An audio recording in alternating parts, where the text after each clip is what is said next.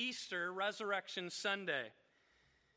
And it is this uh, glorious day by which we celebrate our Savior, Jesus Christ, right? And his power over sin and death, whereby freeing us from the bondage of sin and death through the good news of the gospel. And last week, Lord willing, you were here. If you didn't, I'm sorry uh, because it was absolutely beautiful. Pentecost Sunday was glorious, not just because of what happened that Sunday, but also because we are celebrating Pentecost because of the, the intercessor that comes into our lives, this truth, this spirit of truth, this comforter the Holy Spirit who enters our lives at the moment of conversion, the moment of our salvation in Christ, enters our lives and powers us to do wonderful and great things, which leads us to where we are this morning. Because the question may be this morning, at least as I see it, is what do we do now? What now? Right? We have Easter, great, Pentecost, glorious. And now what? Right, what are we rolling into now? And so, I think what I want us to see this morning is what happens after Easter. In other words, what does Easter and Pentecost produce? What is it that flows out of these two great events? That's the question. That's, that's what we're after this morning. The better part of my adolescent life, young life, I played and I loved sports. Absolutely loved them. You could not keep me at home sitting in front of a TV or anything. I was always out. Grew up um, on a sandlot with a group of boys. Um, so if you've seen that movie Sandlot, that was my life, right? Growing up, um, that was that was it for me. It's all we did. We were always playing either basketball or baseball typically in Illinois. You didn't play, you just don't play football in Illinois.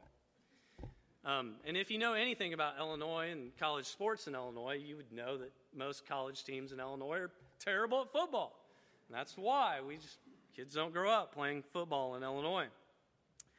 So, mind you, uh, as I played sports, I wasn't exceptionally gifted. No, I, I, I definitely had people in my life that just kept me grounded, so to speak, right? And these individuals in my life that kept me grounded were my coaches. And where this typically happened was in huddles, right? If you know anything about playing sports, especially basketball, um, there are wonderful things that can happen in huddles. So, whether it was at the pitcher's mound because I pitched, huddled together with my coach, or at the bench in basketball, huddling together with my teammates around my coach, there were exceptional things that happened.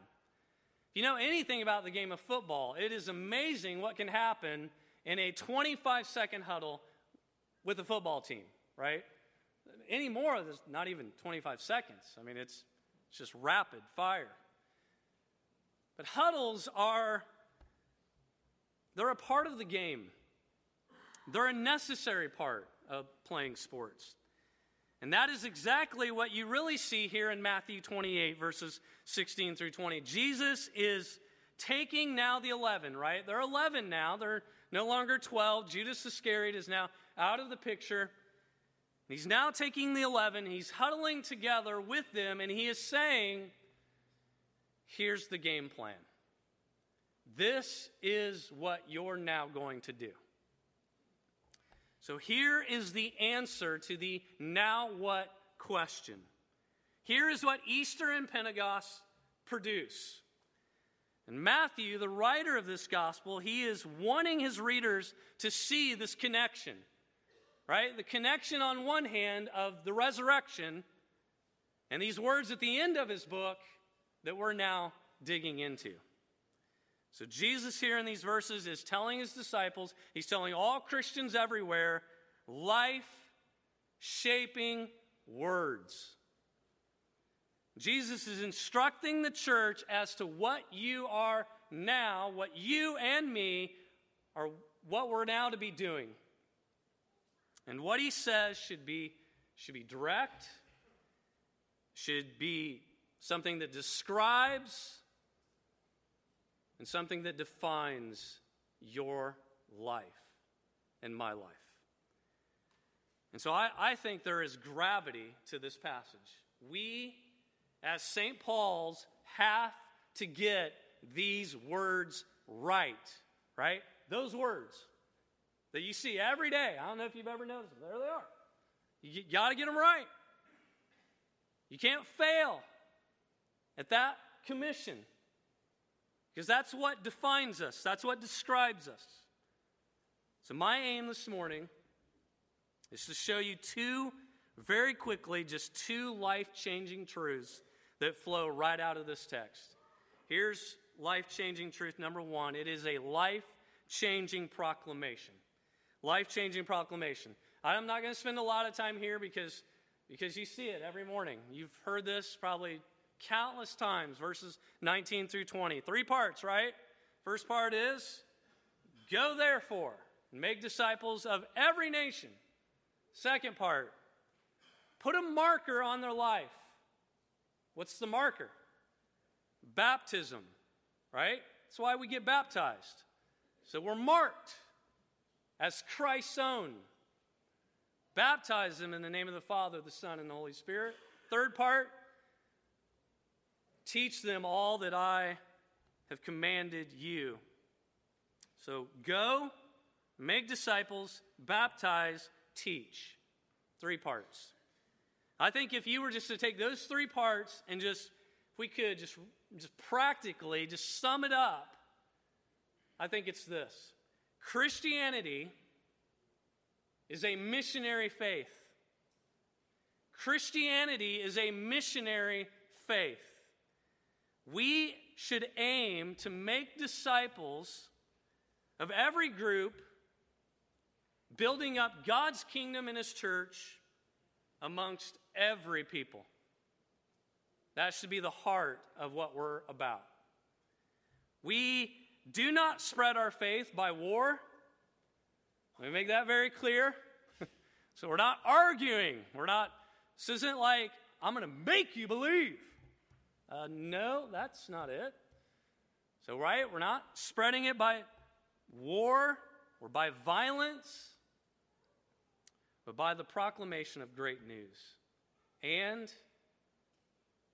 a demonstration of the love of the Holy Spirit that's within our hearts. So it is Easter and it is Pentecost together that we take to the world. We make disciples with truth, we make disciples with prayer and love and sacrifice, not with swords, not with bullets, not with bombs. Right? Luke 10:3 is it's the perfect verse. Right? Luke 10:3 says, "Go." Right? Jesus says, "Go." So there it is again. Go I send you out as, can you finish it? As lambs in the midst of wolves. Right? Notice he doesn't say, I send you out as wolves to devour sheep. No, you're the sheep, and I'm sending you to the wolves that may devour you. It may come to that. And so the question is, where do we go then? So, Jesus, where do I go? Let me, we could spend a lot of time here, but let me just give you some practical, applicational places that we can go.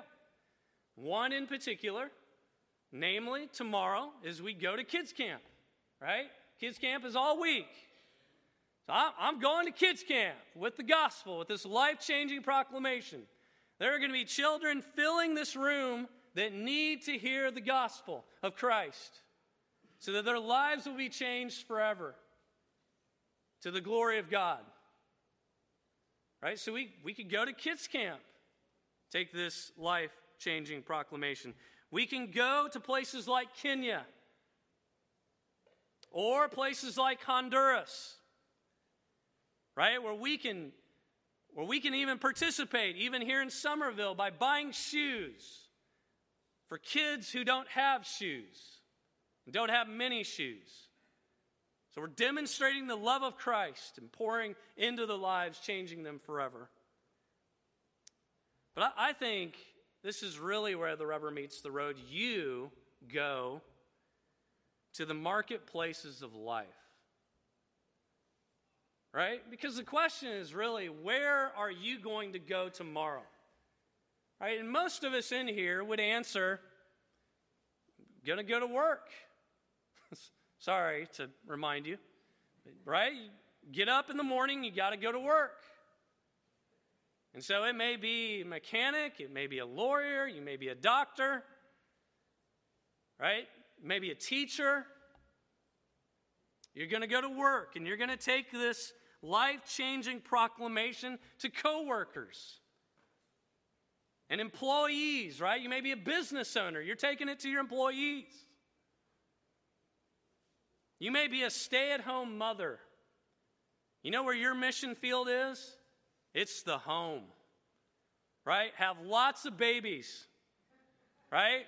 Have lots of children, building them up in the faith. I'm actually being serious. It's a glorious thing what the Prescotts are doing, right? Having children, these arrows, he put in a quiver. They do it well.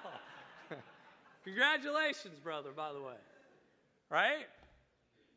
So it's our, our nests, our homes, mothers. It's pouring into your children, perhaps your husband. You, you husbands, it is this dutiful delight of pouring over your wife the Word of God, just washing her with the Word, word as Paul says in Ephesians 5. It's that. It's laying your hands on your children at night and begging Christ to change their hard hearts because you can't do it. Life changing proclamation. Secondly, it is a life shaping instruction. So, secondly, life shaping instruction. Uh, this is the glorious part of this passage, really. Because sandwiched between this life changing proclamation are two statements that are at the heart of you doing this great commission. Namely, verse 18, when Jesus says, What? All authority is given to me on heaven and in earth. I have all authority. And secondly, at the end of verse 20, I would highlight this, underline it, circle it. Behold, I am what? I'm with you always. I will be with you. So I, I, think this is the way that we read this text. Since Jesus has all authority in heaven and on earth, and since he will be with us until the end of the age, always, therefore, we now go. We now depart. In the power of Christ, we now take this this beautiful message to people everywhere. You see it? Because what I often hear from people is this, this is, is not for me. I mean, I, I appreciate your passion of preaching this text, and but you know, there is something so intimidating about sharing the gospel with my coworkers. It's just sorry. I'm just, I can't do it.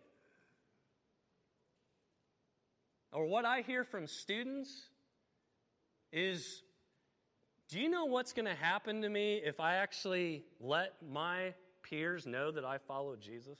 You, you have any clue at all? I will be branded. And so the encouragement, right? I want to just be courageous with you for these moments of looking at these two beautiful truths. Right? And just say, you can. You can do it courageously because all authority in heaven and on earth has been given to Christ. He has all authority over the natural universe. So let's just break this down a little bit. He has all authority over natural objects, laws, forces, stars, galaxies, planets, meteorites, wind, rain, lightning, authority over atoms, electrons, neutrons, protons, DNA. He has authority over all plants, all animals, authority over all the parts and functions of the human body. There is nothing in heaven or on earth over which Jesus does not have authority. You hearing it? The scope and the magnitude of the authority of Christ is infinite. Why? Because he demonstrated through the resurrection that he is the Son of God. He is God to the glory of the Father. And like we, you know, like we can shake our fist at him and we can point our finger. But you know what's going to happen one day? You and I and everyone else that's ever lived is going to bow the knee and confess what? That he is Jesus Christ, Lord of Lords, King of Kings, to the glory of the Father. Period. Everyone will bow the knee. Everyone's going to fall on their face. You ain't going to say a word. You will be prostrate, and I will be with you. So you can, because Jesus says, All authority in heaven and on earth has been given to me. You can, because Jesus says, Behold, I am with you always, even to the end of the age. And so my prayer this week has been that the Holy Spirit would open your eyes to see who it is that gives this comfort to us. Right? It's this Jesus who has all authority over everything in heaven and on earth. That's the one who gives you this comfort that I will be with you always. This Jesus, with all authority over every enemy, Right? I want to tell students that. You have enemies, I understand that, but you know who has authority over those enemies? Jesus Christ. Over every enemy, every disease, every calamity,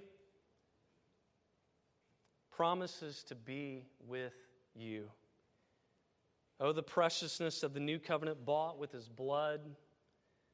I will be their God, and they shall be what?